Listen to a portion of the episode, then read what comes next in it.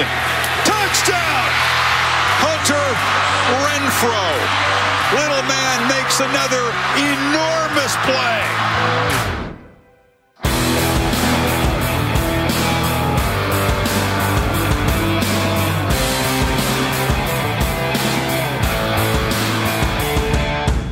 Salut à tous et bienvenue pour cette nouvelle émission de Radio Samedi US consacrée à l'actualité du collège football. Une septième semaine pleine de surprises au cours de cette édition avec donc j'en parlais un top 10 mis à rude épreuve. Wisconsin toujours indomptable au sein de la Big Ten sans oublier les déboires des coordinateurs offensifs du côté de la conférence SEC. La chronique demandée le programme fera un petit détour par Blacksburg en Virginie pour s'intéresser au programme de Virginia Tech. Euh, euh, tous ces sujets en compagnie euh, du rédacteur et fondateur du site de Loopennant, Morgan Lagré. Salut Morgan. Salut Yellow, bonjour à tous. Et donc on va démarrer dès à présent, Morgan, avec une fois n'est pas coutume, les perdants de la semaine, puisqu'il y en a plusieurs. C'est tout de suite et maintenant et on s'intéresse au top 10, notamment cette semaine.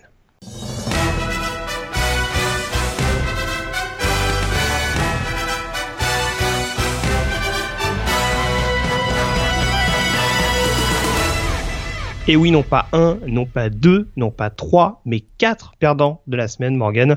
Euh, une édition qui va être euh, assez euh, chargée et pour cause. on s'attendait plus ou moins à une promenade de santé pour Clemson dans la nuit de vendredi à samedi sur le terrain de Syracuse. Il n'en a rien été.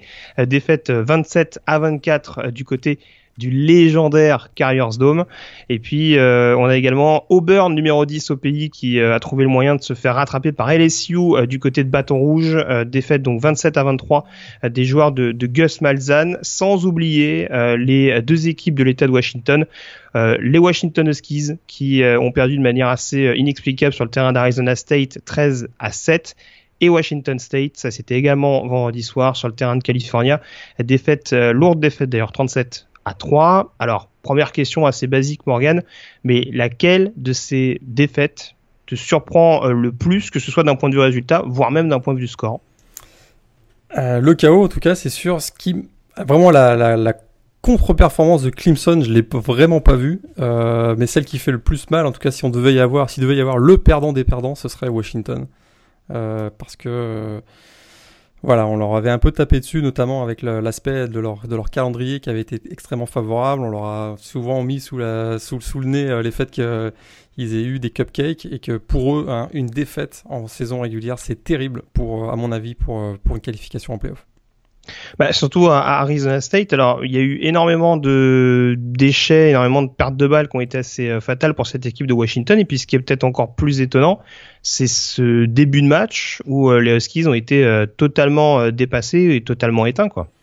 Ils sont passés complètement à travers. C'est sûr qu'ils ont été rapidement menés 13-0 face à une équipe d'Arizona State qui avait clairement beaucoup d'entrain et beaucoup de vitesse. Face à eux, Washington était vraiment comme on dit aux États-Unis, euh, totalement flat, hein, sans énergie. On n'a vraiment pas reconnu cette équipe euh, de Washington qui avait été si brillante euh, dans les semaines précédentes, notamment défensivement. Alors ils sont, ils sont restés solides défensivement, mais l'attaque complètement en panne hein, dans ce match. Un très très mauvais début de rencontre. Et, au final 230 yards simplement. est-ce que on commence à se poser la question est-ce que la blessure de Chico McClatcher est pas en train de se faire ressentir, notamment donc sur le, jeu aérien? On sait qu'il y a le départ de John Ross aussi qui a coûté cher. Et mais on a vu un Jack Browning en, sans, vraiment euh, sans imagination, euh, sans créativité. Et puis il termine lui avec 139 yards, 0 touchdown. Et ça, c'est vraiment euh, très étonnant face à une équipe d'Arizona State qui, quand même, depuis le début de la saison, même si ça va mieux, en tout cas mieux que ce qu'on pensait, ben, c'était encore assez difficile pour eux.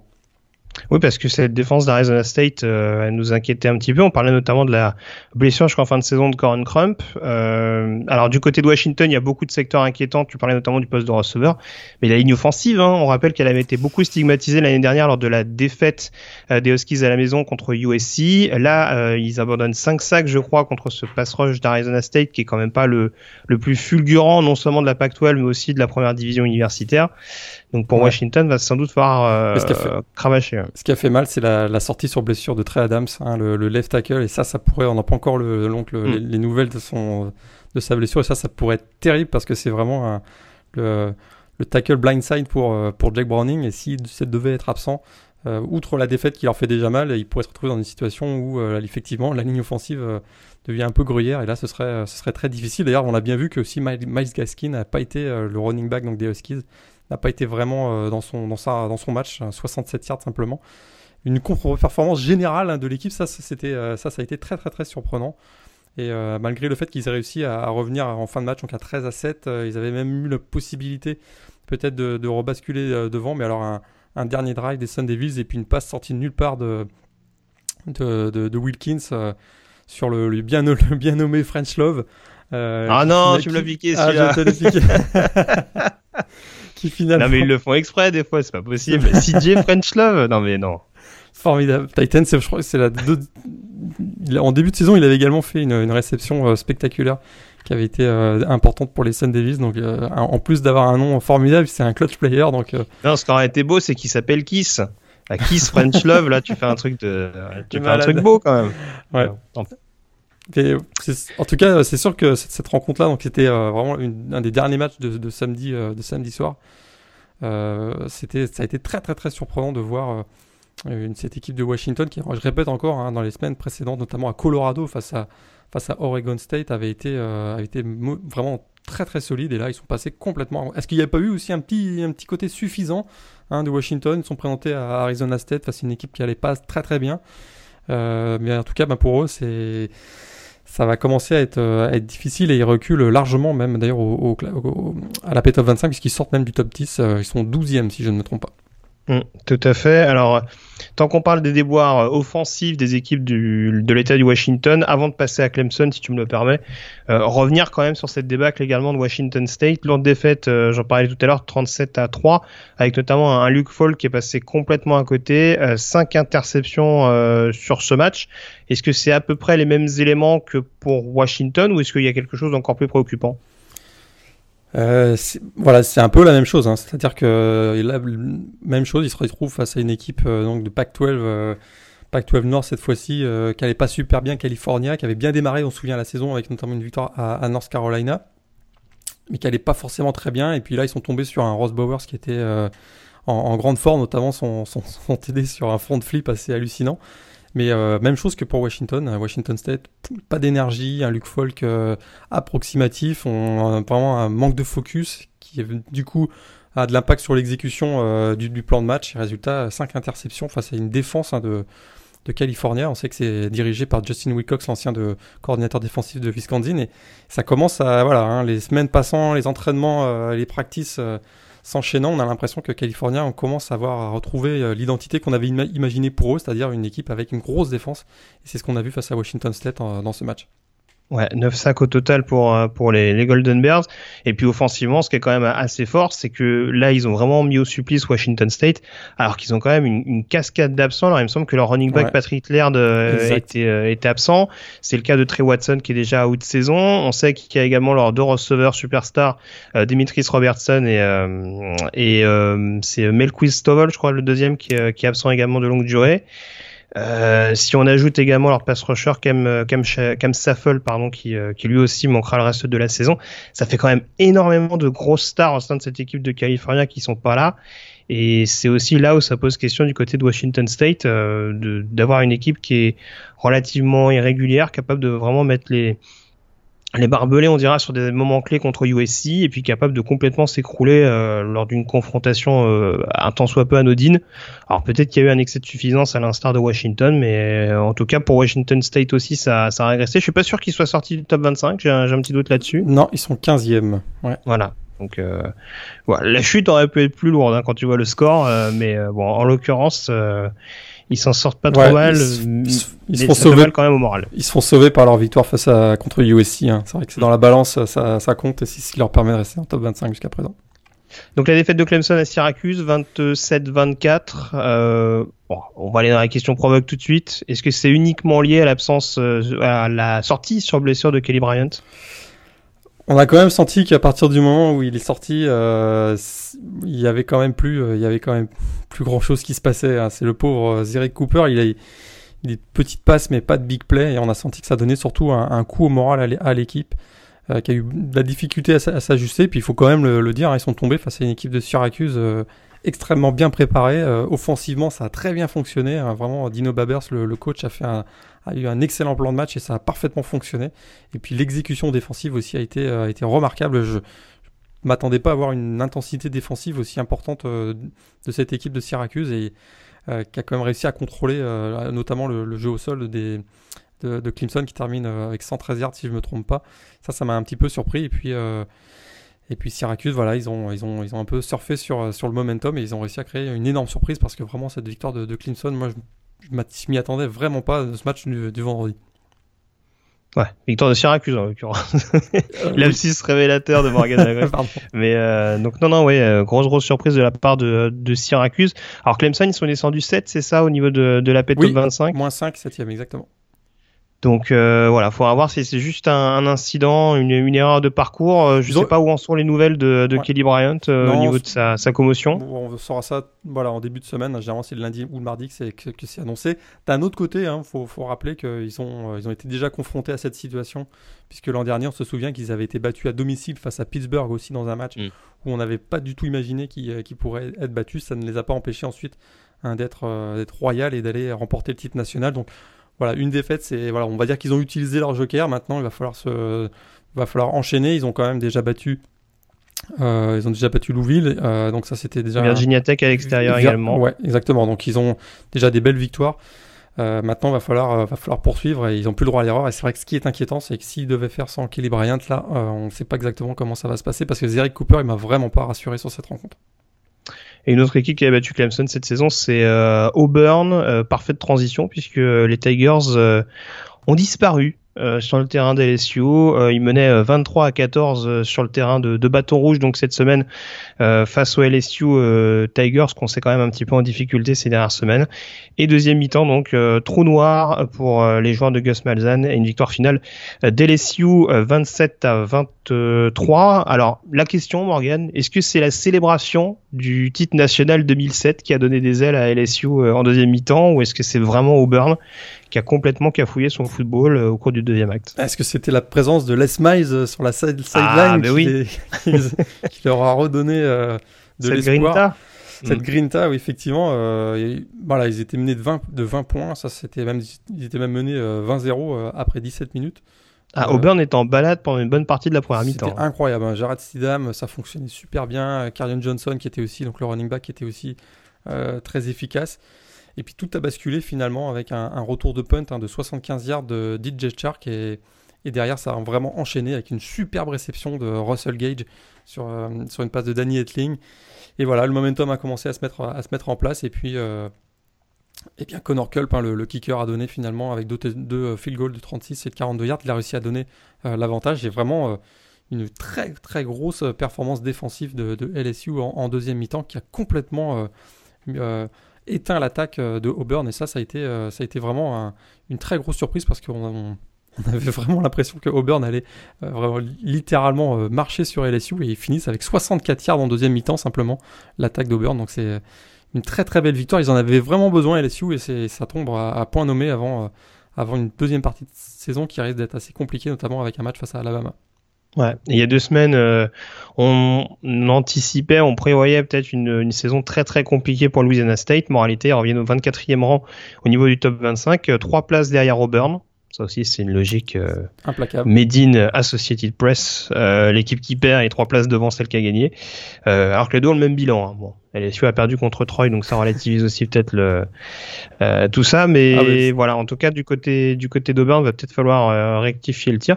Et euh, va peut-être falloir voir du côté des Falcons. Il y a peut-être des joueurs d'Auburn à récupérer parce qu'apparemment deuxième mi-temps ils jouent pas.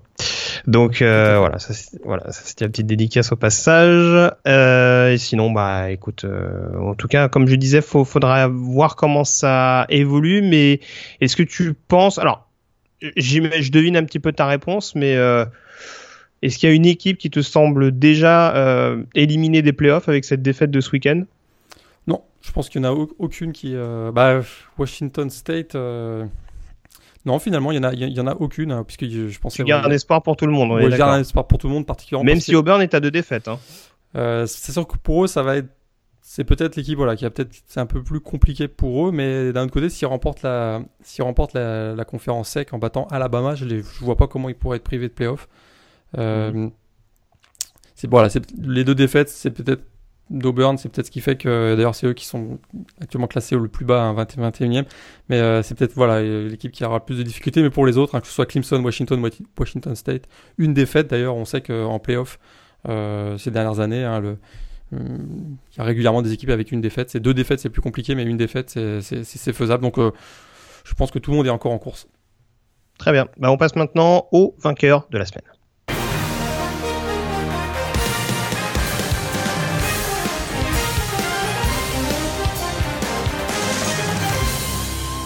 Le vainqueur de la semaine qui nous vient de la conférence euh, Big Ten, de la Big Ten West pour être plus précis, puisqu'on avait un petit peu euh, ce qu'on peut déjà considérer comme l'affiche, Morgan, de cette euh, division. Alors l'avenir nous dira si on s'est planté ou pas, mais en tout cas Wisconsin toujours invaincu qui affrontait Purdue donc sur ces terres de, de Madison. On a une rencontre très très défensive, mais une victoire quand même au final des Badgers 17 à 9. Ouais, 17-9, une victoire obtenue avec un, style, un style de jeu dans la plus pure tradition des Badgers de Wisconsin. Hein. Euh, ils ont été dominants sur le, sur le jeu au sol grâce à la présence de l'explosif freshman hein, Jonathan Taylor et ils ont été opportunistes en défense, en, notamment avec cette, euh, cette interception de Leon Jacobs en toute fin de rencontre, euh, alors que Purdue tentait de, de, revenir à égalité. Et finalement, voilà, hein, malgré un de bloqué, des, des, turnovers, il y en a trois quand même dans ce match. c'est d'ailleurs peut-être le petit sujet d'inquiétude pour les Badgers mmh. bah, face à une et face à une combative défense de, des Boilermakers, ils, réussissent à s'en sortir avec une sixième victoire d'affilée euh, pour donc les Badgers euh, à l'occasion de cette rencontre. Ouais, c'est un peu un, on va dire une piqûre de rappel pour euh, pour Purdue et, alors au, passage on va quand même donner les statistiques d'Anthony Maungu comme on fait chaque semaine.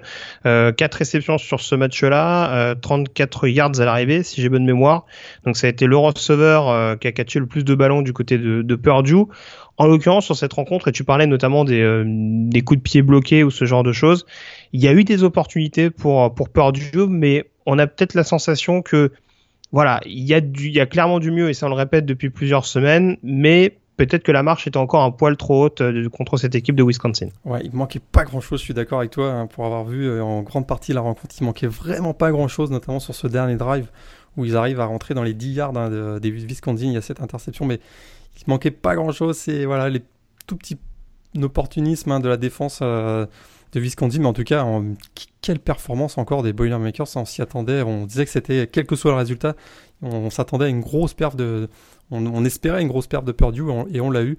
Hein, vraiment, quel changement par rapport à la saison passée. Il faut quand même rappeler que dernier, ils avaient pris un, 49 à 10, 49 à 20 face à, face à ces mêmes euh, Bad Badgers. Donc, euh, il y a beaucoup, beaucoup de mieux du côté de Purdue. Et puis je commence à, à te rejoindre. Je me demande si c'était pas la finale de la division euh, Big Ten West entre ces deux équipes, effectivement. Bah, à part Iowa, euh, dont on attend encore de, de voir, c'est vrai qu'ils sont encore assez réguliers en fonction des semaines, mais c'est vrai que derrière on a un petit peu de mal. Nebraska, c'est clairement une année de transition pour eux, euh, voire même une année pré-transition, parce qu'on ne sait pas ce qui va devenir de Mike Riley. Euh, Illinois, après le match de ce week-end, je me, vaut mieux pas en parler. Et puis, euh, bon, bah, Minnesota et Northwestern, en termes d'irrégularité, on est pas mal non plus. Donc c'est vrai que, euh, voilà, il y aura toujours la possibilité de d'être aux avant-postes de la Big Ten West, mais enfin, j'ai même entendu les commentateurs américains qui reconnaissaient eux-mêmes que, voilà, notamment la défense de Purdue, par exemple, composée un petit peu avec euh, avec ce qui avait monté Darrell Hazel et que ça allait mettre peut-être un petit peu plus de temps pour euh, construire cette, cette défense qui est extrêmement solide, hein, parce que concéder que 17 points contre Wisconsin, avec notamment la force de frappe au sol, c'est quand même euh, c'est quand même assez assez louable. Il y a Quintez euh, Quintez ouais. également, je crois, qui fait un bon match dans les airs. Donc euh, voilà, c'est faut, encore un petit peu de temps pour cette équipe de Purdue, que ce soit euh, offensivement ou défensivement, mais manifestement ils sont sur la bonne voie. Euh, pour Wisconsin, en revanche, de ce que tu en as vu, alors tu évoquais les quelques erreurs, notamment sur certaines phases de jeu. Ça te paraît pouvoir tenir la route jusqu'au playoff ou t'es quand même un peu craintif? Il va falloir corriger ces points-là hein, parce que c'est des petits désagréments on voit dans le système de jeu. Pardon. Dans le, dans le jeu de, de Viscondine, on voit que c'est bien huilé. Hein, euh, Alex Hornibrook fait encore un, le quarterback fait du très bon travail de, gérer l'attaque. Euh, on a Jonathan Taylor avec sa force de frappe, tu l'as dit.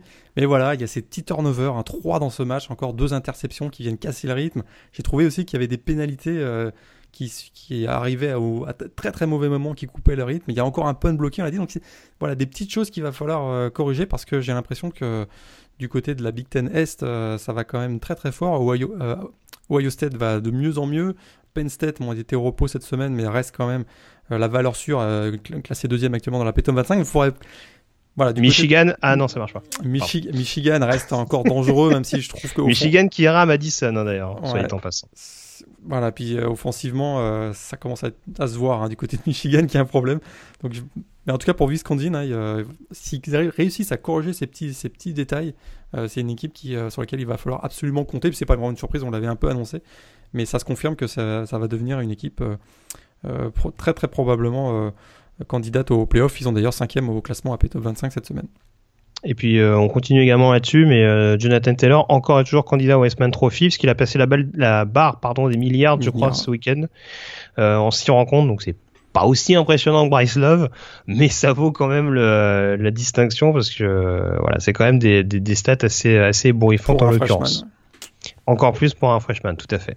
Euh, voilà ce qu'on pouvait dire donc sur ce Wisconsin Purdue, la victoire des Badgers 17 à 9. On s'intéresse donc au débat de la semaine et euh, au déboire notamment des coachs offensifs au niveau de la conférence.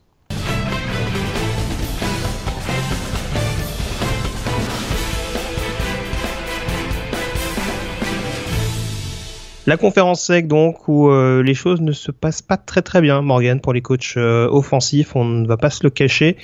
Euh, les deux principaux coachs concernés, alors il y en a un qui est devenu un petit peu notre emblème, qui est devenu ton, ton Jim Mora presque un petit peu, Budge Jones qui est, qui est donc un, un, ancien coordinateur offensif et qui manifestement a du mal à poser sa patte du côté des volontaires. Ça s'est encore vu ce week-end face à South Carolina lors de la euh, piteuse défaite de Tennessee à domicile 15 à 9 contre les Gamecocks.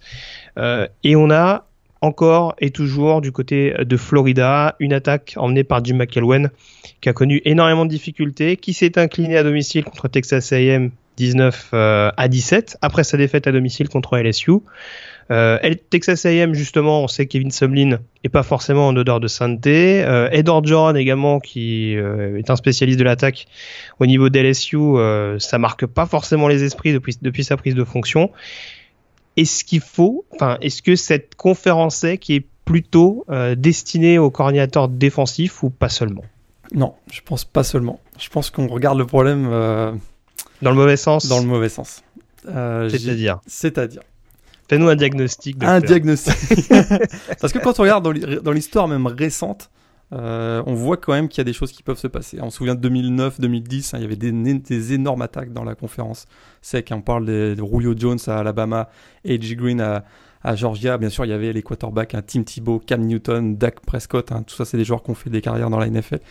Et même récemment, en 2013, avec euh, l'arrivée de Gus Malzahn à Auburn, il y avait Johnny Manziel du côté de Texas A&M. Faut pas oublier 2013, il y avait aussi Zach Mettenberger à LSU, euh, très bon quarterback. Connor Shaw à South Carolina, il y avait Edgy McCarron à, Alabama, Aaron Murray à Georgia. J'ai quand même l'impression que finalement, euh, c'est peut-être cyclique. Euh, c'est pas plus compliqué que ça, mais c'est surtout qu'il y a des choix de coach qui sont ultra contestables. Euh, on sait qu'il y a eu la fin d'une génération exceptionnelle de coachs, hein, Steve Spurrier à, South Carolina, Mark Richt à, Georgia qui est parti donc à, Miami, euh, Les Miles à LSU, Gary Pinkel à, Missouri. Et, en fait, ce que j'ai remarqué, c'est qu'il y a plein de gens qui le remarquent, qu'il y a une espèce de culture d'une certaine consanguinité dans la, dans la SEC, c'est-à-dire qu'on a du mal à, passer à autre chose. Hein, on voit Will Muschamp, hein, il est passé par Florida, Auburn, il se retrouve à South Carolina. Kirby Smart, il passe d'Alabama à Georgia. Euh, Jim McElwain passe de Alabama à Florida. Dan Mullen passe de Florida à Mississippi State. Est-ce que je continue? Edward Deron passe de Ole Miss à LSU. On a vraiment l'impression qu'il n'y a pas beaucoup de brassage d'idées, pardon. Euh, et puis il y a des erreurs de casting. hein. Brett Bielema, donc à Arkansas, ça commence à se voir. Et puis dès qu'on va chercher à l'extérieur, il y a eu quand même des expériences récentes. Kevin Sumlin, qui arrivait donc de Houston direction Texas A&M. Euh, Gus Malzahn qui, euh, qui arrivait à Auburn avec vraiment une nouvelle vision et des schémas innovants, et eh bien là ça fonctionne. Euh, c'est vraiment assez étonnant. J'ai l'impression qu'on essaye finalement de. On s'en sort pas du côté de la SEC parce qu'on veut pas s'ouvrir alors que c'est un, un, esprit conservateur. Ça, c'est encore. on, peut, on peut avoir cette, cette, discussion, mais je remarquais ça et j'ai plus l'impression que c'est ça. il y a aussi le développement des quarterbacks hein, qui depuis quelques années pose problème dans la SEC. On en parle, on en parle régulièrement. Et euh, là aussi, je pense que c'est pas forcément les coachs, mais plutôt c'est clairement le symptôme d'une instabilité dans les, coaching, dans les coaching staff. On voit très régulièrement, à cause de la pression économique, médiatique, eh bien, dans la SEC, si ça fonctionne pas, boum, on dégage, on dégage le, coaching staff et résultat, les quarterbacks ont de la difficulté à apprendre les schémas et ça, ça commence à se voir énormément dans les, dans les performances offensives des équipes. Alors, autre question, parce que c'est peut-être moi en l'occurrence qui l'ai mal formulé, mais on a quand même la sensation depuis plusieurs semaines d'avoir beaucoup de rencontres très étriquées du côté de la conférence SEC. Enfin, je parlais notamment des rencontres de Florida. Si on prend les deux derniers matchs contre LSU et, Texas euh, A&M, euh, comment on peut expliquer en l'occurrence que les coachs offensifs soient autant en, difficulté justement pour pour euh, réussir à décadenasser ces rencontres-là et qu'on se retrouve c'est quoi? C'est purement et simplement une question de de recrutement? Est-ce qu'on n'a pas aussi affaire à la crème de la crème des, des joueurs défensifs au niveau de la conférence sec? Absolument, c'est le mélange des deux. Euh, on, a la, crème de la crème au niveau défensif, on le sait. Hein, c'est vraiment très très connu que dans cette région des États-Unis, donc le sud, on forme, il y a vraiment d'excellents joueurs défensifs. Mais aussi au niveau offensif, on, s'est aperçu que dans les lycées du sud des États-Unis, de plus en plus, le quarterback, ben, finalement, c'est le meilleur athlète de l'équipe. Euh, qui, dans d'autres régions du pays seraient plutôt euh, des running backs ou des receveurs. Ben non, lui c'est le meilleur athlète, on le met là. On l'a très bien vu avec Cam Newton notamment ces dernières années. Et on développe pas vraiment l'aspect gunslinger, pocket passeur, résultat qu'on voit par exemple sur la côte ouest euh, notamment en Californie. On se retrouve donc avec des jeux qui sont extrêmement orientés au sol, et ça, ça donne ça, ouvre pas le, jeu. Hein. Même si on a essayé de mettre de la spread offense euh, dans la SEC, on voit que ça fonctionne pas. Et puis il y a un autre effet. Hein, ça faut pas l'oublier, c'est euh, la sabanisation des esprits. J'ai appris ça comme ça, c'est-à-dire que tous les programmes de la SEC essaient de copier ce que fait Nick Saban à Alabama, hein. construire des grosses défenses avec des systèmes offensifs un peu conservateurs. Puis d'ailleurs, la preuve, euh, c'est qu'on regarde les coachs actuellement dans la, SEC, hein, je reviens sur mon point précédent.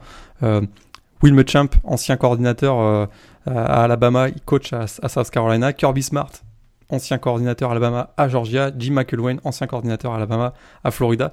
Encore une fois, on se retrouve avec, avec des schémas. Je pense que c'est plus les schémas et les styles de jeu et les philosophies de jeu qui viennent, qui viennent avoir comme résultat qu'on a des matchs qui sont très serrés, parfois même ennuyeux, où on a des grosses batailles de tranchées et euh, ce qu'on ne voit pas par exemple dans la, dans la CC ou dans la, ou dans la, ou dans la PAC 12. Alors justement, alors là, je faisais un focus plus particulier sur la conférence euh, SEC. Alors, est-ce que si on regarde une autre conférence, notamment du Power 5, est-ce qu'on doit privilégier un coach plutôt offensif ou défensif? On sait que par exemple dans la Big 12 ou dans la Pac 12, c'est quand même très très offensif. Est-ce que euh, voilà, tu, selon toi, on doit plutôt euh, privilégier un coach avec ce type d'expérience là, ou là encore, il n'y a pas forcément de vérité absolue? Il n'y a pas de vérité absolue puis si je, reviens sur, ma, théorie, elle est à peu près applicable aussi à la Big 12 parce qu'on voit que le passage de Mike Leach à Texas Tech a aussi laissé des traces derrière. Hein, on voit qu'à Western, à West Virginia, il y a Daniel Gorsen qui est passé par le système Mike Leach. Il y en a d'autres qui sont dans la Cliff, Cliff Kingsbury aussi, euh, qui est actuellement à, Texas Tech est passé par le système Mike Leach. Voilà, on a l'impression qu'il y a un moment donné Hein, une espèce de, un espèce de coach icône qui va, sortir dans une conférence et derrière il y a des ramifications qui se mettent en place et ça a des impacts plusieurs années, euh, pendant plusieurs années sur, le, sur les styles de jeu de ces conférences. Big 12, Pac 12, c'est un peu la même chose. Euh, mais voilà, on peut, c'est pas irrévocable, c'est pas irrévocable. On voit que dans la Big Ten par exemple, pendant très longtemps, on a été euh, très orienté au sol avec des jeux conservateurs. Puis là, on voit que depuis quelques années, il y, a des, programmes qui ont décidé de, faire différemment avec l'arrivée par exemple de Jim Harbaugh à Michigan, euh, Urban Meyer donc du côté de Ohio State, puis surtout celui qui a fait très très mal hein, à la SEC, c'est James Franklin qui est passé de Vanderbilt, qui était donc euh, vraiment en plein cœur de la SEC et qui est parti du côté de la Big Ten. Et on voit ce qu'il est capable de faire actuellement avec, son coordinateur offensif Joe de, du côté de Penn State. D'ailleurs, il est dans les rumeurs pour éventuellement revenir dans la SEC. Hein, euh, exactement, Texas A&M qui serait très très intéressé. Alors Franklin a un peu botté en touche en conférence de presse, qui est à moitié étonnant quand même. Mais euh... ah, d'ailleurs, si t'étais à sa place, t'irais à Texas A&M ou pas? Est-ce que Penn State, ça reste prestigieux quand même hein Ça, oui, absolument, ça reste prestigieux. Euh, il y a quand même, bah, il y a, y, cet aspect. Il est sûr que économiquement, euh, Texas A&M, euh, enfin Penn State pourra pas résister face à Texas A&M si c'est juste l'élément euh, primordial pour lui. donc le contrat. Il y a l'aspect médiatique et ça c'est certain aussi que du côté de Texas A&M, mais c'est sûr que pour lui, en plus, il est plutôt quelqu'un qui vient du sud. Il n'a pas un attachement particulier, si je me trompe pas, de, en Pennsylvanie. Je, pense qu'à un moment donné, si vraiment l'offre est alléchante, il va, il va faire le pas. Il va sauter le pas. Très bien. Bon, bah écoute, voilà ce qu'on pouvait dire en tout cas sur euh, euh, ce débat lié au coach offensif euh, de la SEC. On a bien compris que tu restais quand même optimiste pour nos, nos, gérants d'attaque au niveau de la, de la Southeastern Conference. On va donc pouvoir désormais s'intéresser aux autres résultats de la semaine.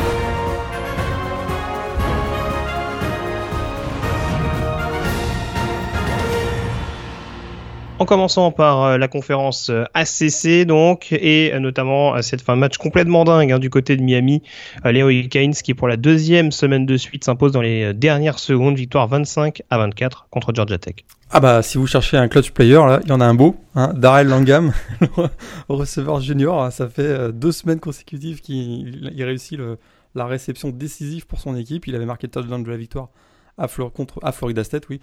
Cette fois-ci, sur un, sur un quatrième down, il réussit une, une réception sortie de nulle part avec un, petit côté chanceux, mais ça fait aussi partie du jeu, qui met en situation donc euh, euh, Michael Badgley, le, kicker, pour réussir le, le, le, field goal de la victoire 25-24. Et Miami, toujours invaincu de You is back.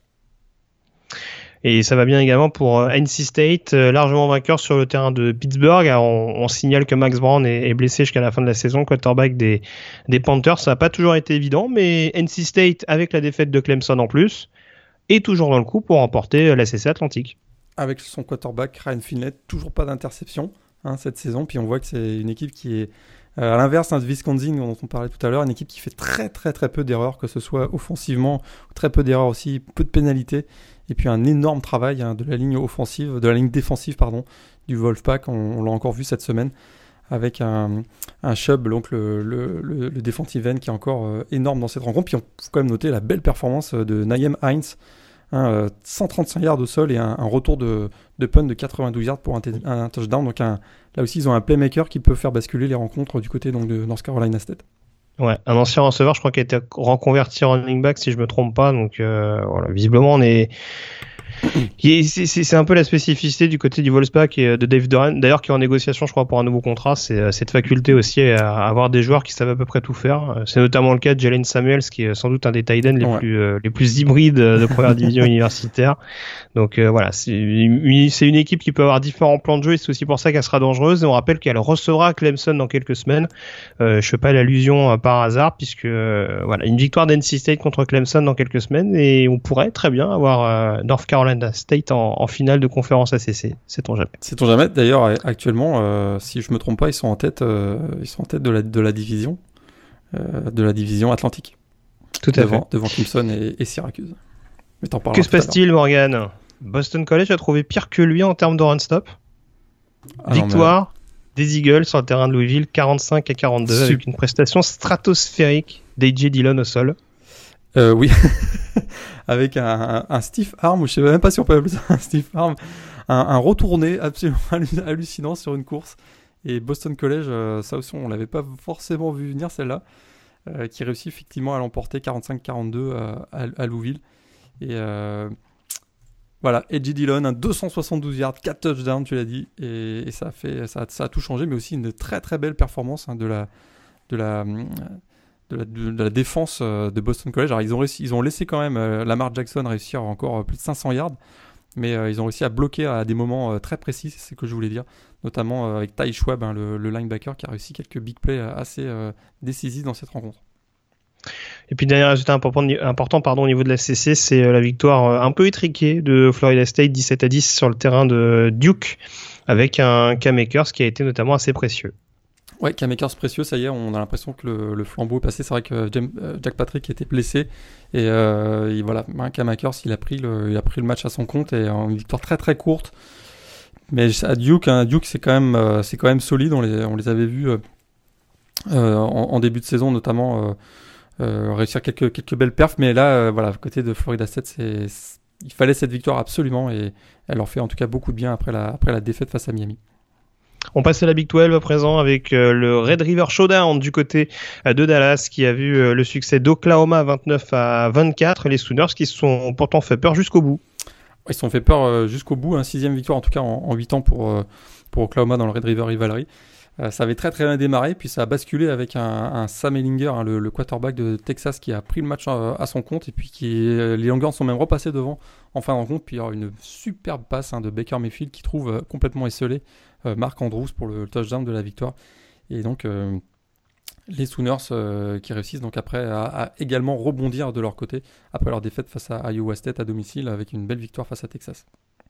En tout cas, j'ai l'impression qu'il y a quelques petits soucis d'assignation du côté du backfield défensif de Texas. Mais c'est un feeling comme ça. c'est un feeling comme ça parce que euh, malheureusement pour les Longhorns, la longue passe vers Marc Andrews, c'est pas la seule qui a un petit peu percé le, dernier rideau de bah, la Texas. ouais, sur le premier drive aussi, euh, Jeff Badette qui se retrouve un peu esselé, euh, qui marque le touch, le premier touchdown des Sooners aussi. Ouais.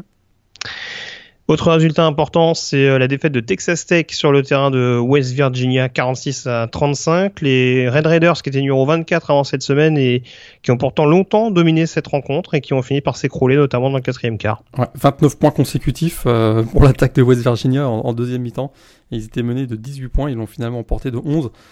Euh, voilà, ça a bien bien démarré pour Texas Tech avec un excellent Nick Shimonek. Puis alors, bah, du côté de Will Greer, on a peut-être trouver des petits produits à la mi-temps, je sais pas. Ils ont fait que ça a mieux fonctionné. En tout cas, ah oui, c'est vrai qu'ils tiennent pharmacie. vrai 5 TD euh, dans cette rencontre, en tout cas pour Williger. Et puis toujours hein, euh, ce, duo de receveurs, hein, David Seals et, euh, et Caron White, qui sont explosifs. Et c'est d'ailleurs, je pense que ça fait partie de mon top 3 des matchs de cette semaine. Ah, très bien. Bah, tu veux nous en dire plus dans, dans quelques secondes. en effet, alors par, contre, juste une petite note en off c'est que Morgan, pendant le match, m'a quand même dit euh, c'est bluffant ce qu'arrive à faire Texas Tech en défense et vont être 46 points c'est vrai, je me souviens qu'on en quand parlait. Quand ça va pas, ça va pas. Hein. Ouais, Qu'est-ce que tu veux que je te dise? Euh, Et puis les deux autres résultats également à retenir, c'est euh, la victoire de TCU sur le terrain de Kansas State 26 à 6 et euh, celui d'Oklahoma State assez large contre Baylor 59 à 16. Va peut-être plus un focus sur Texas Christian. Euh, ça n'a pas été on, va dire qu'ils n'ont pas ébloui, mais ils n'ont pas été plus mis en difficulté que ça par Kansas State. Non, mais ils font pas d'erreur. Hein. C'est ça qui est, étonnant cette, année. Hein. Ils ont des matchs pièges comme ça, puis ils passent pas à travers. Encore une fois, une énorme perf, de la défense. On savait que Kansas State allait être agressif offensivement. Bah non, hein, les Wildcats terminent avec 216 yards et un tout petit 2 sur 15 sur troisième tentative. Et encore une fois, ça c'est la marque de fabrique de Gary Patterson, le, coach très solide défensivement avec un, un Trevin Howard, un linebacker euh, explosif encore dans cette rencontre. Tu veux dire qu'ils ont trouvé Alex Delton pendant sa partie de cache-cache? Ouais, euh, ça n'a pas été encore un grand match hein, pour, pour lui. Euh, on a hâte de revoir Jesse Hertz. Hein. C'est étonnant. on, passe à la Big Ten. Tu le disais tout à l'heure, Penn State qui était exempté cette semaine. par contre, pour les trois autres programmes de la Big Ten Est, c'est passé lors de déplacements à l'extérieur. Alors, différentes notes artistiques, on dira. Euh, balade pour Ohio State sur le terrain de Nebraska, 56 à 14. Euh, pour Michigan State, ça s'est plutôt bien goupillé également, malgré un retour tardif de Minnesota à 30 à 27. Pour Michigan, en revanche, énormément de difficultés sur le terrain d'Indiana et une victoire après prolongation, 27 à 20. Ouais, Michigan, hein, comme je disais tout à l'heure, ça commence à se voir qu'offensivement, euh, ils sont en grosse difficulté. Là, ils jouent contre Penn State la semaine prochaine. À Penn State. Hein. À Penn State. Hein. Si Penn State euh, passe pas à côté de son, de son rendez-vous et ils ont eu deux semaines pour se préparer, j'ai l'impression que Michigan pourrait, euh, pourrait subir une petite déroute hein, du côté de, de Happy Valley.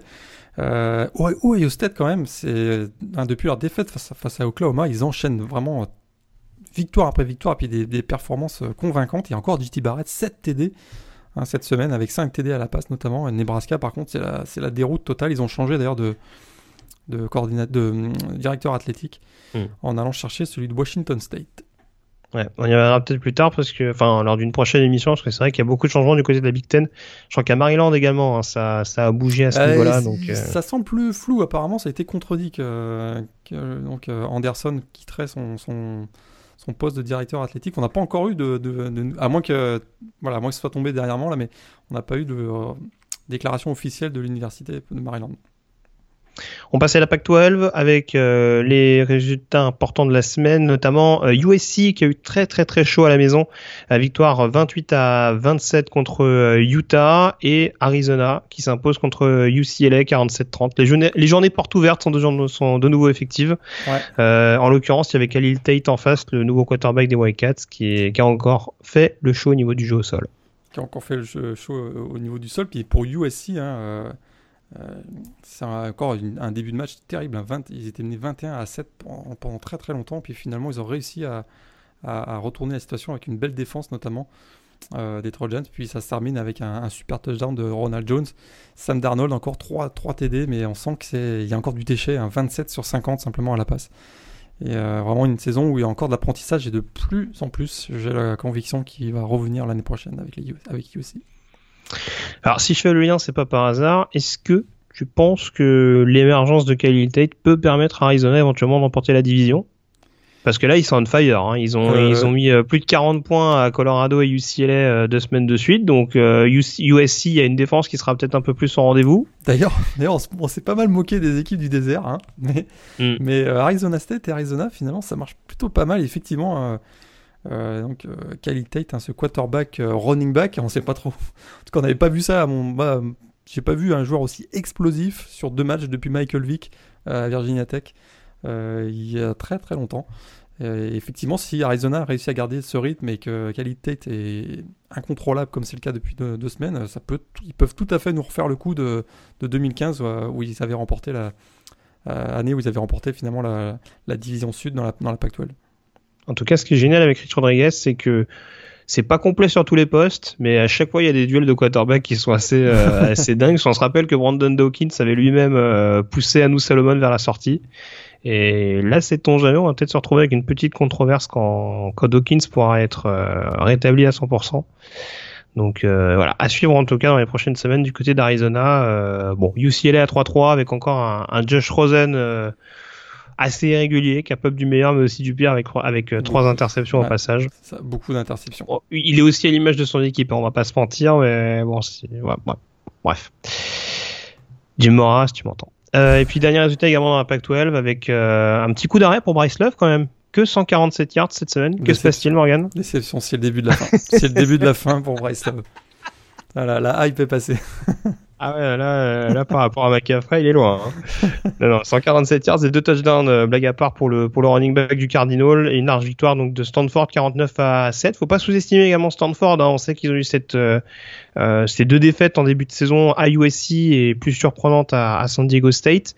Mais on sait pas trop comment les équipes de Washington vont réussir à, à gérer leur, leur défaite, enfin leur défaite de ce week-end.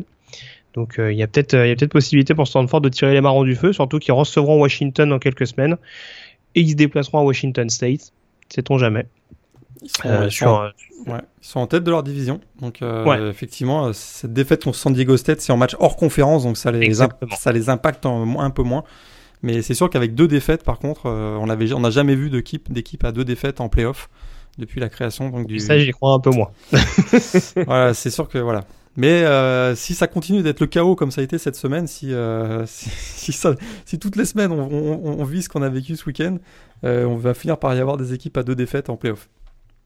On termine avec la SEC, Morgan, au niveau des équipes du Power 5. Alors, il y, a, il y a quelques matchs qu'on a abordés tout à l'heure, donc on va un petit peu passer outre. en revanche, la petite promenade de santé pour Alabama et Georgia, vainqueurs respectifs d'Arkansas 41 à 9 et de Missouri 53 à 28. Mmh. Ouais, voilà. tout est dit, hein, j'ai envie de dire. Tout est, tout, est dit. Hein. Alabama et Georgia, ils planent actuellement sur la, sur la SEC. Ouais, donc euh, on a toujours la possibilité de retrouver ces deux équipes en, finale de, conférence. Euh, petit retour quand même d'Olmis hein, contre euh, contre Vanderbilt. Mine de rien, les, rebelles on les enterre. Alors ils comptent encore et toujours sur leur duo Patterson-Brown, mais pour l'instant ça fait l'affaire. Large victoire contre Vanderbilt, 57 à 35. Ouais, défensivement ça, voilà, 35 points encaissés contre Vanderbilt. Je suis un peu inquiet quand même, mais effectivement offensivement, Patterson-Brown c'est très solide. C'est ça. Bon après, euh, de toute façon, on rappelle qu'ils joueront pas de ball en fin d'année, donc euh, voilà, c'était vraiment un peu pour la postérité qu'on donne les résultats, mais bon, ouais. voilà. Et puis autre résultat important également qui concerne l'AAC, c'est la défaite de Navy qui était classée numéro 25 sur le terrain de euh, Memphis, 30 à 27. Là aussi du côté de l'AAC, ça continue de rester un petit peu fou. On a UCF et Ace of Florida qui sont toujours classés en l'occurrence. Et euh, bon, Memphis qui se remet un petit peu dans, dans l'équation avec ce succès. Je crois qu'il y a un Navy UCF hein, qui sera intéressant à suivre la semaine prochaine. Exactement. Mais euh, voilà, ça va se tirer la bourre jusqu'au bout. Euh, petite déception en revanche, c'est la lourde défaite de Houston du côté de Tulsa. Euh, quand on sait que les Golden Hurricanes restaient sur une petite fessée du côté de Tulane. Tulane ouais, On comprend Ah, plus. C'est c'est un peu inquiétant pour les joueurs de, de Major Apple White, mais euh, à suivre. Et puis, euh, autre surprise également au niveau des équipes du groupe of 5, San Diego State qui était classé numéro 19, qui s'incline contre euh, Boise State 14 à 31. Est-ce qu'on a officiellement tiré un trait sur une, euh, une équipe de la Mountain West euh, au sein d'un bowl majeur voilà, c'est mal parti. c'est sûr que Ah, c'est beau, tu restes mesuré. ouais, c'est- mal parti. vraiment, San Diego State, on. Mais on avait remarqué hein, que cette dernière semaine, euh, depuis leur victoire face à Stanford, hein, ils avaient, ils- c'était plus difficile, c'était moins, moins, fr- des victoires moins franches. Et puis, euh, eh bien là, ça, ça c'est voilà, face à une équipe de Boise qui a été aussi extrêmement opportuniste, avec notamment hein, des, des touchdowns euh, non offensifs, on va dire, qui ont été, qui ont coûté très très cher en tout cas au Aztec. Ouais, Boise State avec mon duo préféré de première division universitaire, je sais pas si vous connaissez, Morgan. Le duo de defensive tackle, puisqu'il joue quand même avec lui et moi. Et moi. ça s'invente pas. Euh, voilà. Moi, c'est mon duo préféré. Je regarde des matchs de Boise State juste pour ça. Donc euh, voilà. En tout cas, les Broncos euh, qui se remettent dans la course euh, au niveau de la Mountain. Je vais donner justement les classements. Peut-être juste après que tu aies donné ton top 3 des matchs à revoir éventuellement Ah, ouais. cette semaine, Morgan. Alors top 3, j'avais noté donc eh ben, West Virginia, Texas Tech, match extrêmement offensif. Hein, J'ai essayé de d'équilibrer, on va dire, les, rencontres que, je vous propose. Là, c'est ultra offensif. Euh, voilà, Miami, Georgia Tech aussi, euh, l'aspect suspense, puis euh, aussi pour voir la belle performance de l'attaque de Georgia Tech. Mais voilà donc Miami, Georgia Tech, puis Oklahoma, Texas quand même. Ça reste Red River Rivalry. Il y a le match, puis il y a tout ce qui se passe autour. Donc je vous conseille ces trois matchs. Très bien. Et on rappelle d'ailleurs en parlant du Texas Oklahoma que vous aurez bien entendu et comme chaque semaine c'est ces dernières semaines un petit un petit focus euh, par le biais d'articles euh, de notre camarade Loïc Baruteux. Euh, donc un, un focus plus précisément sur sur ce match, la, la chronique jour de match notamment que vous retrouvez euh, chaque semaine. Donc euh, on rappelle qu'il avait fait Virginia Tech Clemson, il avait fait Florida State Miami et là il était donc du côté de, de Dallas pour cette euh, confrontation. Notre globe-trotter de, de de- ouais. qui continue son, son Au parcours. mois de novembre, il sera sur la côte ouest avec des gros matchs, je vous l'annonce déjà. Ouais. Et apparemment, euh, il va bien se murger ce week-end. On vous en dit pas plus. il sera pas tout prêt, tout prêt. Mais bon, bref. Euh, on s'intéresse donc alors les classements provisoires euh, au niveau des conférences respectives. Donc on a assez pour l'instant. On a une finale entre South Florida et Navy. Euh, la conférence ACC avec euh, NC State contre Miami. Peut-être euh, Ouais. une preview, jamais. Euh, TCU Oklahoma toujours au niveau des potentiels finalistes de la conférence Big 12 devant Iowa State, faut-il le, sou- le souligner, équipe qui avait gagné du côté d'Oklahoma. Euh, Dans la Big Ten, on aurait pour l'instant un duel entre Ohio State et Wisconsin. Euh, Dans la conférence USA, Marshall euh, qui affronterait North Texas. Euh, Marshall, North Tex- Marshall, étonnant cette année. Hein. On n'en parle pas beaucoup, mais tout à fait. 5 et 1. Et, Marsh- et Marshall à égalité avec Florida Atlantic. exact. Ça, c'est à souligner. Et euh, il me semble que North Texas a gagné ce week-end du côté de UTSA. Euh, si j'ai bonne mémoire. sur, et sur un dernier drive de folie, ouais, effectivement. Ouais, ils sont pas mal. De rien, les, le, le Mean Green est, est assez en forme dans la, dans la continuité de la saison dernière, donc euh, à suivre pourquoi pas au niveau de cette finale euh, de conférence USA. Euh, la MAC donc pour l'instant qui opposerait Toledo à Akron. Toledo également on n'en parle pas beaucoup, mais qui s'est baladé ce week-end sur le terrain de Central Michigan. La Mountain West pour l'instant qui opposerait Colorado State à Fresno State. Et oui, Revenu, revenu de nulle part. avec Jeff, Tedf-. Tedford hein, à la tête de Eh Fresno oui. State, l'ancien de, de Californie. Notamment, ouais. Euh, la Pac-12 euh, qui opposerait pour l'instant USC euh, à Stanford, des airs de déjà vu, et puis du côté de la SEC, on change pas, on change pas trop les habitudes. Alabama, Georgia pour l'instant, sachant que dans la Sun Belt, Appalachian State, fort de son succès sur le terrain d'Idaho, est en tête de cette euh, conférence et fait même office de favori puisque euh, on ne l'a pas dit, mais Troy s'est incliné à domicile euh, contre South Alabama la semaine dernière. Donc gros gros coup d'arrêt pour nos camarades des Troyans, c'est Arkansas State qui s'érige en, dernier rempart peut-être pour stopper l'hégémonie d'Appalachian State au niveau de la, de la conférence Sun Belt. Euh, Est-ce que tu veux qu'on donne les, éli- les éligibles en bowl, Morgan, très rapidement? Euh, Au niveau de l'AAC, on a Florida actuellement avec une fiche de 6-0, NC State à 6-1, Clemson à 6-1, on a TCU à 6-0, Ohio State à 6-1, Penn State à 6-0, Wisconsin à 6-0. Euh, J'essaie de voir également qui on a d'autres. Un petit peu plus bas, on doit avoir un San Diego State à 6-1 également. Un USC à 6-1, Washington 6-1, Washington State 6-1. Euh, Georgia et Alabama qui ont une fiche de 7-0 et puis euh, je crois que c'est à peu près tout. On vous épargnera le, euh, les équipes qui euh, ont plus de 6 défaites donc qui ne sont plus éligibles pour un bowl mais vous l'aurez compris hein, pour ceux euh, pour qui c'était pas très très clair donc à partir d'au moins 6 victoires on est éligible pour un bowl en, en fin d'année. donc voilà en tout cas les équipes qui pourront prétendre euh, à jouer un match important en fin de euh, saison. Je crois qu'on a fait à peu près le tour au niveau des autres résultats de la semaine.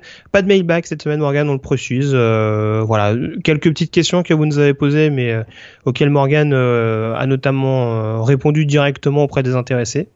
Ouais, des questions auxquelles on avait déjà répondu. Donc euh, dans ces cas-là, je réponds de manière individuelle, mais euh, continuez à nous envoyer en tout cas. Voilà, c'est des questions, c'est des questions assez techniques, hein, voilà, enfin techniques sur des, sur des termes ou ce genre de choses qu'on a l'habitude de d'évoquer pendant l'émission. Donc euh, voilà, s'il y a vraiment à creuser, on n'hésite pas à faire des, des, questions dans le mailbag, mais sinon on peut vous répondre directement par les par les différents biais de communication. On vous rappelle que vous pouvez nous poser vos questions sur Facebook, sur Twitter ou encore sur l'article de publication du podcast que vous retrouvez donc sur le site thebluepennant.com. On a fait le tour donc sur ces résultats, comme je le disais, et on va pouvoir s'intéresser à la chronique Demander le programme.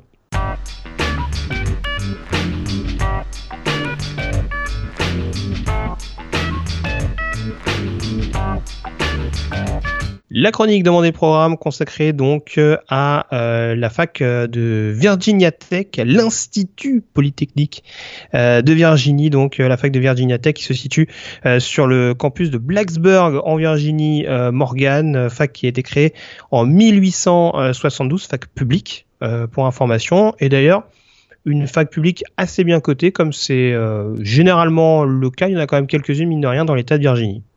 Ouais, il y a d'autres facs publiques, effectivement, dans l'État de Virginie, parce qu'il y a Virginia qui est juste à côté. Oui, qui, la... est, qui, est, encore plus UP d'ailleurs, la fac de Virginie, ouais. euh, le voisin. Et puis il y a la petite fac de William and Mary, euh, qui a une équipe de basket aussi, qui de temps en temps vient faire des, des petites, euh, des petites surprises. Mais en tout cas, effectivement, donc 25e, là je sors toujours mon traditionnel classement US News Ranking. Et tu as raison. 25e classe, fac publique au pays. Euh, ancienne école militaire, hein, Loïc nous en avait parlé d'ailleurs dans son petit passage du côté de Blacksburg il y a deux semaines. Ancienne école militaire, un, institut de formation euh, pour les officiers de l'armée américaine. D'ailleurs, jusqu'en 1964, hein, tous les étudiants masculins qui passaient par la fac de Virginia Tech étaient obligés de servir pendant un moment dans le corps des cadets de l'armée américaine. Alors on y retrouve euh, actuellement une excellente école d'ingénieurs, notamment en génie civil et en informatique, puis il y a et euh, aussi hein, une très bonne école d'agriculture du côté de Virginia Tech. Très bien. Et puis tu parlais d'école militaire, je crois que c'est une des premières universités qui a notamment euh, permis aux femmes, je crois, d'accéder au, corps des cadets, notamment. Euh, donc c'est vrai que c'est une petite distinction à, ce niveau-là, et puis également un historique assez militaire en effet, puisqu'on sait que c'est un, une région des États-Unis qui a été très très impliquée. J'en parlais la dernière fois avec Texas, mais très très impliquée au niveau de la euh, de la guerre civile notamment euh, qui a eu lieu au milieu du 19e siècle. Et euh, on retrouve d'ailleurs assez régulièrement le, le drapeau des confédérés, on dira. Euh, lors de lors de rencontres de Virginia Tech. D'ailleurs, on peut l'apercevoir de temps en temps ce, ce petit drapeau euh, euh, rouge et blanc avec la, la, comment comment dire ça, la bannière rouge avec la croix bleue et blanche. Je vais y arriver. Mm-hmm. qu'on peut apercevoir de temps en temps. Donc oui, grosse tradition militaire et en effet une fac pas mal qui insiste pas mal sur, sur l'ingénierie. Alors, on va pas se mentir, Morgan, c'est vrai que c'est une plus petite fac par rapport à, en termes d'échelle, par rapport à ce qu'on évoquait euh, ces euh, dernières semaines. On va donc pas mal insister sur euh, le programme parce que mine de rien, c'est vraiment une institution dans l'institution, euh, le programme des, des Hokies, avec mine de rien euh, beaucoup de traditions et notamment des des traditions, la fameuse tradition du, du Enter Sandman, euh, la, la chanson de, de Metallica qui, qui, est diffusée à, à chaque début de match et euh, un peu à, à l'instar de d'autres programmes, on sait que ça se fait également. Alors c'est à c'est à South Carolina, le je me rappelle plus, je me rappelle jamais. Il y a, il y a le Jump Around à Wisconsin. On sait qu'il y a également euh, la chanson du côté de South Carolina en début de match. Là également du côté de Virginia Tech, c'est un petit peu le, la petite préparation, ce qui chauffe l'ambiance clairement euh, du côté de, du côté du Lane Stadium. Et d'ailleurs, le Lens Stadium, hein, 65 000 places, considéré comme l'un des plus bruyants du pays. On en avait parlé quand on avait fait un petit spécial stade il y a quelques, quelques semaines. Effectivement, cette tradition de, des riffs ravageurs de Enter Stedman euh, de, Metallica à l'entrée des, des, joueurs. Ça, c'est la marque de fabrique hein, des, des de Virginia Tech. Et ça leur réussit plutôt pas mal ces dernières années, puisque euh, c'est un programme qui, depuis une trentaine d'années, en tout cas, a vraiment, est devenu vraiment compétitif. Euh, parce qu'on dira que jusqu'à la fin des années 70, c'était plutôt euh, euh, un programme qui a été très longtemps indépendant. c'est un programme qui n'était pas vraiment parmi l'élite. Et puis l'arrivée de, Bill Dooley a, un petit peu changé la donne en 1978, mais surtout hein, l'arrivée de Frank Beamer en, en 1987 a, complètement euh, changé le, programme, le visage du programme des de, de, Virginia Tech. Ouais, je sais plus combien de temps il est resté, mais euh, peut-être une, une, bonne vingtaine d'années. Enfin, ouais, de 87 ça, à de 87 à, à, 2005 et là on a vu euh, on a vu vraiment un, tout a changé. Hein, ils ont bon, il n'y a pas de titre de champion euh, national, mais finaliste hein, en, en, 2000 euh, à l'époque de Michael Vick, donc battu par euh, par Florida State en, en, 2000. Mais il y a quand même 10 titres de champion de de conférence, hein, 6 participations au ACC Championship Game, 3 victoires, 3 défaites. bon, 24 participations consécutives à un bowl de fin de saison depuis 1993. Hein, c'est la plus longue série en cours actuellement. Hein, pour un programme qui, euh, qui, a joué son premier bowl en 1986. Hein, sa, pardon, sa première victoire dans un bowl en 1986.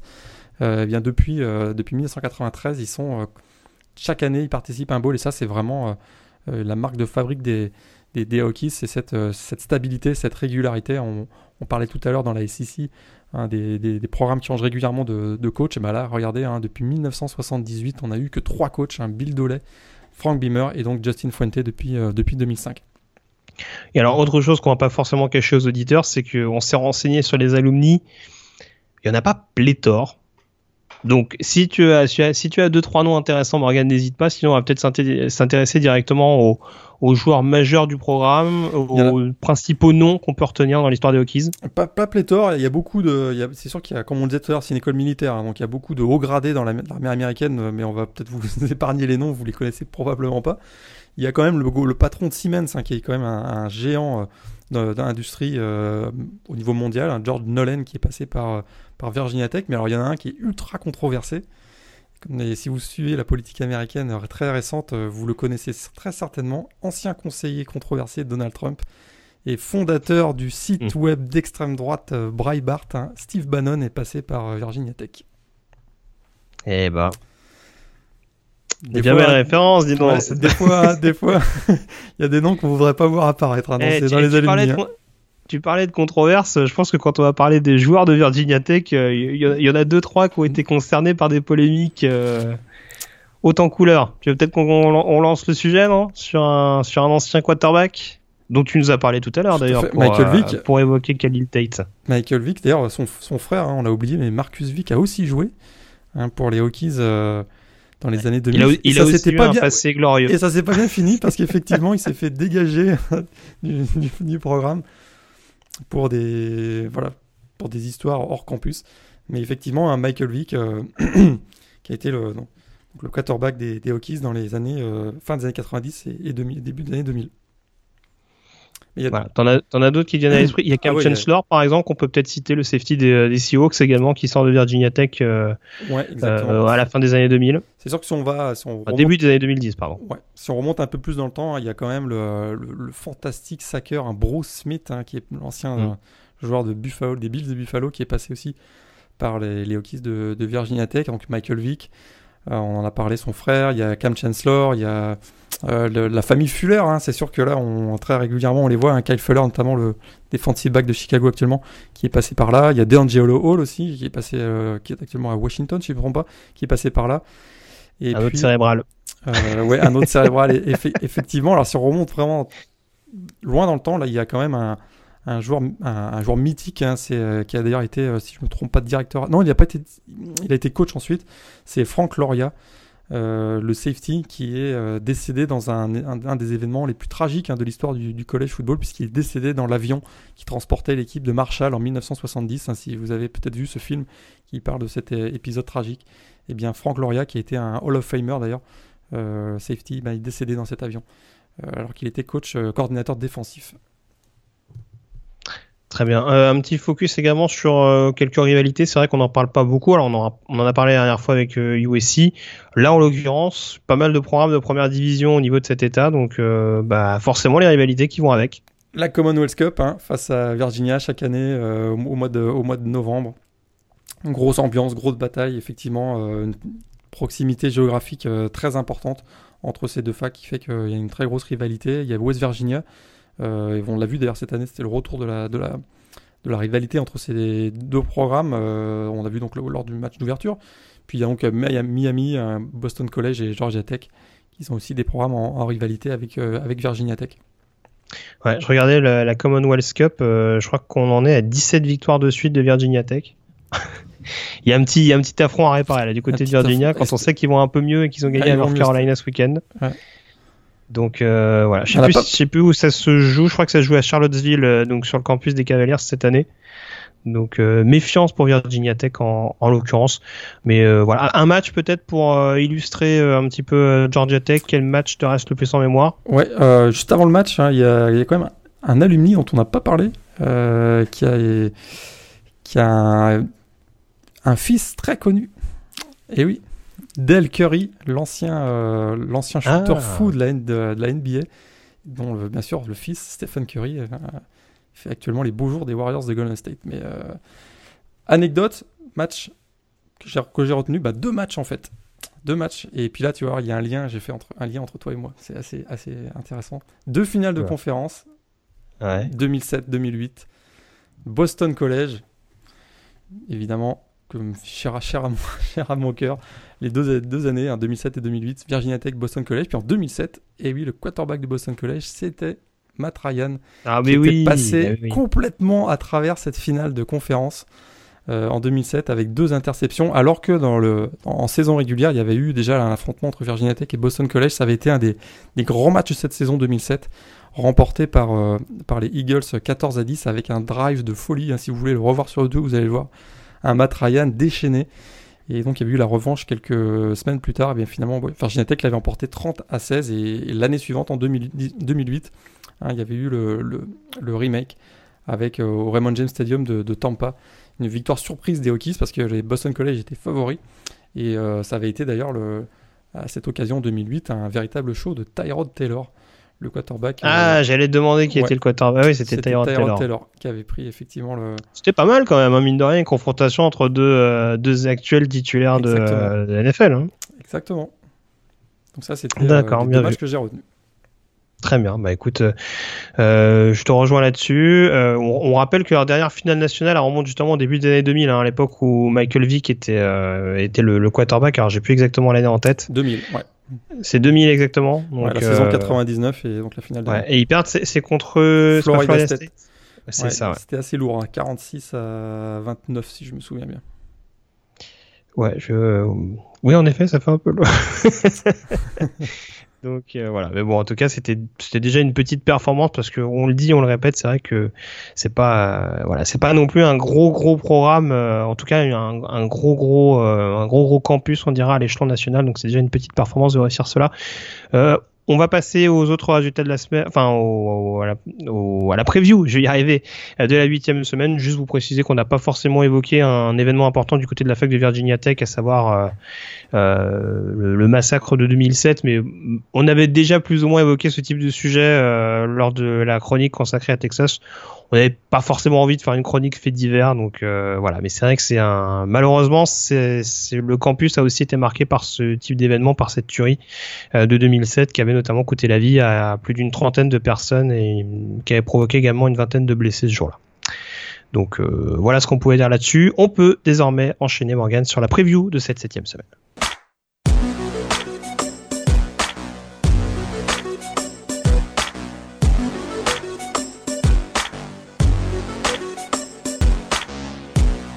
La preview de la septième semaine, et t'en parlais tout à l'heure, une semaine qui va forcément être marquée par euh, ce duel de conférence Big Ten entre Penn State et Michigan. Voilà, on va savoir enfin si, Michigan peut se relever de cette euh, défaite face à Michigan State subie il y a, deux semaines. Hein, pour eux, c'est euh, impossible d'imaginer une défaite à Penn State. Puis du côté de Penn State, eux, pour l'instant, ils, sont, ils ont une saison parfaite, ils sont invaincus. S'ils veulent continuer de prétendre à une place en playoff, il faudra impérativement gagner. Puis ce serait pour aussi une revanche parce que leur seule défaite de la saison dernière en match de conférence Big Ten, c'était face à Michigan et c'était une lourde défaite d'ailleurs, si vous vous souvenez bien, à Big House. avec plus de 30 points d'écart si je me souviens pas. Donc ils ont peut-être gardé ça aussi en tête et une petite, un petit esprit revanchard du côté des Nittany Lions. Et puis pendant que Loïc euh, sera en train de faire la fête du côté de l'endroit où il sera, je peux pas dire où, euh, eh bien il y aura le Morgan et Loïc Ball euh, qui opposera du côté de South Bend, Notre-Dame, à USC, deux équipes aux portes du top 10. Et j'ai presque envie de dire malheur au vaincu sur ce match-là. malheur au vaincu. malheur au vaincu c'est certain, peut-être plus et assurément plus malheur à Notre-Dame si Notre-Dame s'incline. Dans l'optique des playoffs, j'entends. Voilà, dans l'optique des playoffs. Euh, voilà, numéro 13 Notre-Dame contre numéro 11 USC, ça va être, euh, ça fait longtemps qu'on n'avait pas vu euh, ces deux équipes aussi bien classées dans, ce, dans, ce, dans ce match de rivalerie. Hein. C'est une grosse rivalité au niveau, au niveau national. Notre-Dame a eu deux semaines pour se préparer. J'ai l'impression qu'ils vont avoir un gros plan de match et, USC, ainsi, qui a eu quelques difficultés face au jeu de, Utah le week-end dernier, ça pourrait être difficile aussi. Mais voilà, il y, a, aussi Sam Darnold. Donc pour Sam Darnold, c'est l'occasion en prime time aussi samedi soir de, de, de montrer de nouveau qu'il est capable de, porter son équipe de USC euh, vers la victoire. Et puis enfin peut-être à suivre euh, le Texas Oklahoma State, hein, euh, Texas qui reste sur une défaite donc contre le voisin Oklahoma. là cette fois-ci Oklahoma State à la maison, donc du côté d'Austin. Est-ce qu'on a une upset alerte de la part de, de Morgan Lagré? Hmm. Oklahoma State, hein. ouais, j'hésite parce que. Euh, on a, vu qu'ils ont été poussés dans un dernier retranchement à Texas Tech, par exemple. Hein. Ouais, mais le backfield défensif de Texas, euh, on en a parlé légèrement tout à, l'heure. voilà, ça reste solide hein, dans la boîte, mais alors sur, sur le backfield défensif, parfois, hmm, il y a des moments où, ça, où il passe à travers et face à Mason Rudolph et, et l'armada des, receveurs des Cowboys, j'ai peur que ce soit compliqué pour les Longhorns cette, semaine. Très bien. Bah écoute, on, va faire les, pronostics tout de suite, peut-être avant que je donne les résultats. Bah, on va commencer tout de suite. C'est une première rencontre. Ce sera samedi à 18h, Texas contre Oklahoma State. Toi, tu vas donc avec Oklahoma State? Ouais. J'y vais avec Oklahoma State également. Deuxième match, toujours samedi à 18h, un match entre deux équipes non classées, mais qui sera sans doute intéressant à suivre. Florida State contre Louisville. Florida State. Hmm. Je sais pas. Parce que Lamar Jackson, euh, mine de rien. Alors, après, c'est toujours le même plan de jeu. En gros, en gros, on laisse faire 520 yards par match et puis euh, Louisville perd quand même. euh, mais il y a, y a, tellement pas de défense en face que. Enfin, il y a tellement pas de défense du côté de Louisville que. ouais. Allons-y, ouais. Peut-être que la défense de Florida State va faire la différence dans les moments clés. Allons-y pour, pour Florida State. Match numéro 3, samedi à 21h30, Navy contre UCF. UCF. Ah, Navy. Hmm. Ah oui, ils sont chiants Navy à jouer quand même. Hein. Surtout chez Allez, UCF, allez, moi je, je, te rappelle que je suis un bon wagonneur depuis plusieurs semaines, donc euh, c'est le moment où j'avais. Voilà. Euh, dans la nuit de samedi à dimanche à 1h30 du matin, Michigan, euh, Penn State, pardon, qui reçoit Michigan. Penn State. J'ai même l'impression que j'ai même l'impression que ça pourrait bien être une grosse déroute pour les Wolverines. Je suis pas sûr, je suis pas sûr. Penn State d'une courte tête. Enfin, une courte tête, un TD d'écart, quoi. et puis dans la nuit de samedi à dimanche, toujours à 1h30 du matin, Notre-Dame contre USC. Est-ce que je te fais l'affront de te demander ton pronostic, Morgan Non, ne fais pas ça.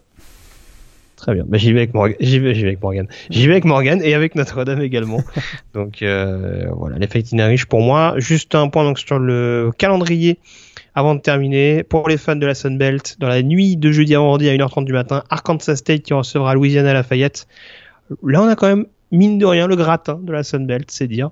Donc euh, pour ceux qui veulent le suivre, n'hésitez pas. À 2h du matin, il y aura quand même un petit Houston-Memphis également qui devrait être un peu plus sympa au niveau de la conférence AAC. Euh, dans la nuit de vendredi à samedi, euh, pas forcément de match euh, hyper flamboyant. Peut-être à 4h15 du matin, le déplacement de Colorado State à New Mexico, sur lequel il faudra rester attentif. Marshall également en déplacement à Middle Tennessee, ça, ça peut avoir des implications au niveau de la conférence USA, puisqu'on en parlait tout à l'heure. Marshall est actuellement en tête de cette division. Et puis samedi à 18h, Wisconsin, Maryland, Texas, Oklahoma State, Northwestern, Iowa. Purdue qui sera en déplacement du côté de Rutgers Euh, Florida State donc qui affrontera euh, Louisville. Et puis qu'est-ce qu'on a? Je pense que c'est à peu près tout pour euh, les horaires de 18h, 21h30. Attention à Tennessee en déplacement du côté d'Alabama. Mon Dieu. On sait qu'il y a une petite rivalité que les Volunteers vont pas très très fort. Donc euh, voilà, La à surveiller. Donc, oui, ça risque d'être assez, euh, assez gênant à regarder. oui. Donc Alabama Tennessee à 21h30, Miami contre Syracuse également à 21h30, euh, Virginia Tech à la même heure qui recevra North Carolina, Michigan State contre Indiana également euh, du côté d'East Lansing et puis également le Navy UCF dont on parlait tout à l'heure. Euh, 22h le déplacement d'Oklahoma sur le terrain de Kansas State. Vous pourrez également suivre le Mississippi State, Kentucky ou encore le UCLA Oregon. Euh, et puis un petit peu plus tard, donc euh, à 1h du matin, on aura le déplacement de South Florida sur le terrain de Tulane. Peut-être un, un petit upset à l'air. On voit le, le niveau de Tulane depuis le début de la saison. Euh, Louisiana Tech, Southern Miss, ça c'est pour euh, les plus nostalgiques de la conférence USA également à 1h du matin. 1h15, euh, LSU qui se déplace du côté d'Ole Miss. 1h30, Penn State qui reçoit Michigan, Notre-Dame qui reçoit USC et Arkansas qui reçoit euh, Auburn. Hum, Peut-être garder un petit coup d'œil également du côté du Georgia Tech, Wake Forest. Même si les attaques sont pas forcément les plus innovantes au, au monde.